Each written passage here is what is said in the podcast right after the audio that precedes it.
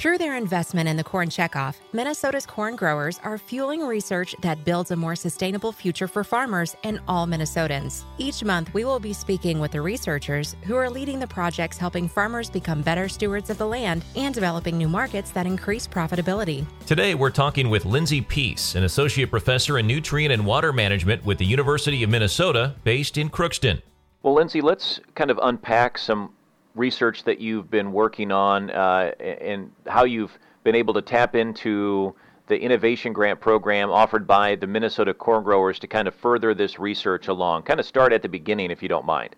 The beginning of this is really when I came into my position about a year and a half ago.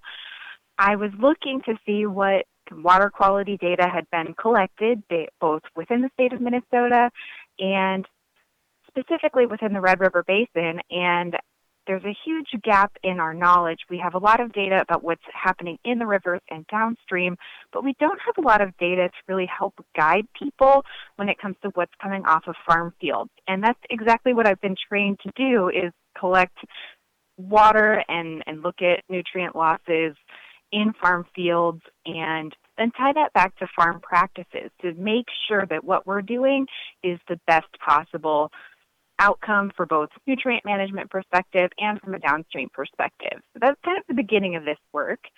Um, and because we had so little data, this innovation grant proposal was a really great forum to take this kind of exploratory data collection, looking at individual grab samples across different sites, different landscapes, so not just farm fields, but also maybe looking at nutrient losses off of buffers or uh, in stream uh, within cities, outside of cities, just kind of a broad survey of water quality data. And that takes a lot less funding than the intensive full scale monitoring that you see on, on some of the other really great programs we have in Minnesota, like Discovery Farms.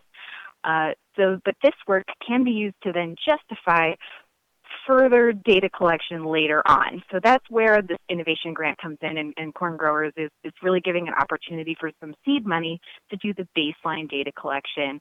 And from there, we can really identify what needs to be collected, maybe at a bigger or more intensive scale. Right, and we will talk about the results here in a little bit, at least the initial findings. But before that, I think it would help our listeners who maybe aren't that familiar with the, the landscape that we're talking about because this is fairly region specific. You know, as far as the topography, the types of crops that are produced, the, the farming practices that are most common, I'm sure you factored all of that in.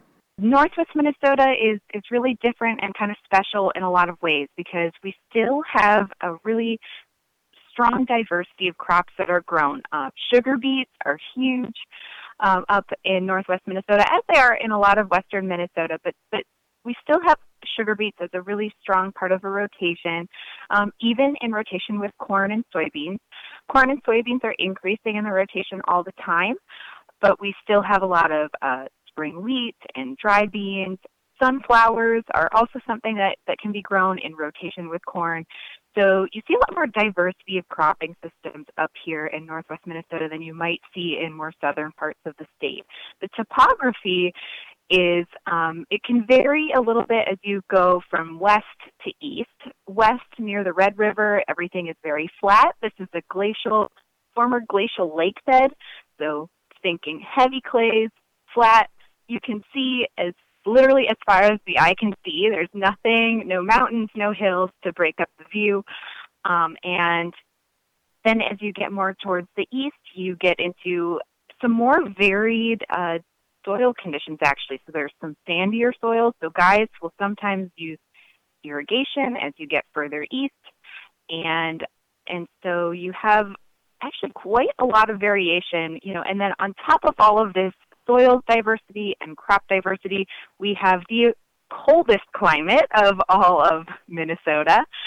So, and, and really one of the, I feel like one of the coldest cropping regions uh, of, of the lower 48, if you will. Um, so, so we have to factor all of that in. What works in other parts of the state doesn't necessarily work here in terms of fertilizer management. So all of that needs to be factored into our baseline data collection. And now that we have a better understanding uh, uh, of all of those factors, what have you come to understand better? Because I'm sure some, if not most of it, you, you had a fairly good understanding of or grasp on uh, before this research really dug deeper. But but how far along in your research are you, and, and what are the results that you are most excited to share at this point? Well, I think right now we are just at the beginning stages of this work. We've run into some administrative delays in light of our current situation uh, with with the with the quarantine crisis. Um, I will say, though, that this work has been approved by the university to continue on because it involves just one person traveling out to a field site and grab sampling. So I'm happy to report this will still be happening. But unfortunately, we really don't have any results at this point. We're just at the very beginning phases of this work. So, Lindsey, to summarize to mostly the farmers of the region, but then to, to anyone else too, kind of uh, what you hope to accomplish. And I know you, you kind of gave us an overview at the beginning, but if you were to kind of succinctly wrap this up as far as you know what what you're looking to do here and uh, the value of the information that you uh, hope to gather, how would you sum this up?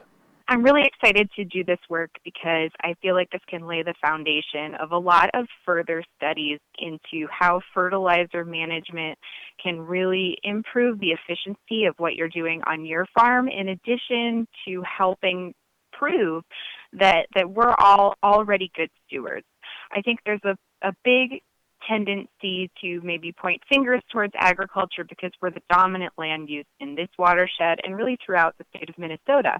But this isn't about finger pointing and isn't about making anybody feel like what they're doing is wrong. This is actually about empowering people and letting them know what their inefficiencies are so that we can correct them. I think that's what I'm really excited for this work is to show and highlight where guys are doing a really great job already and I'm excited to be able to show that with some real concrete numbers down the line.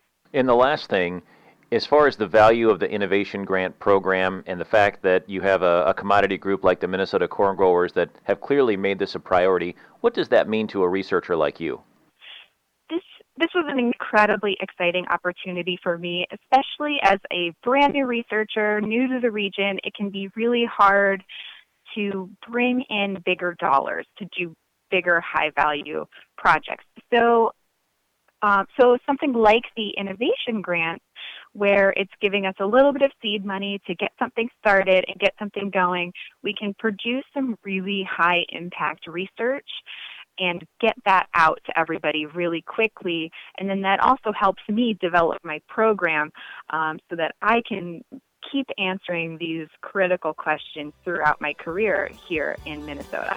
To learn more about her research, visit mncorn.org.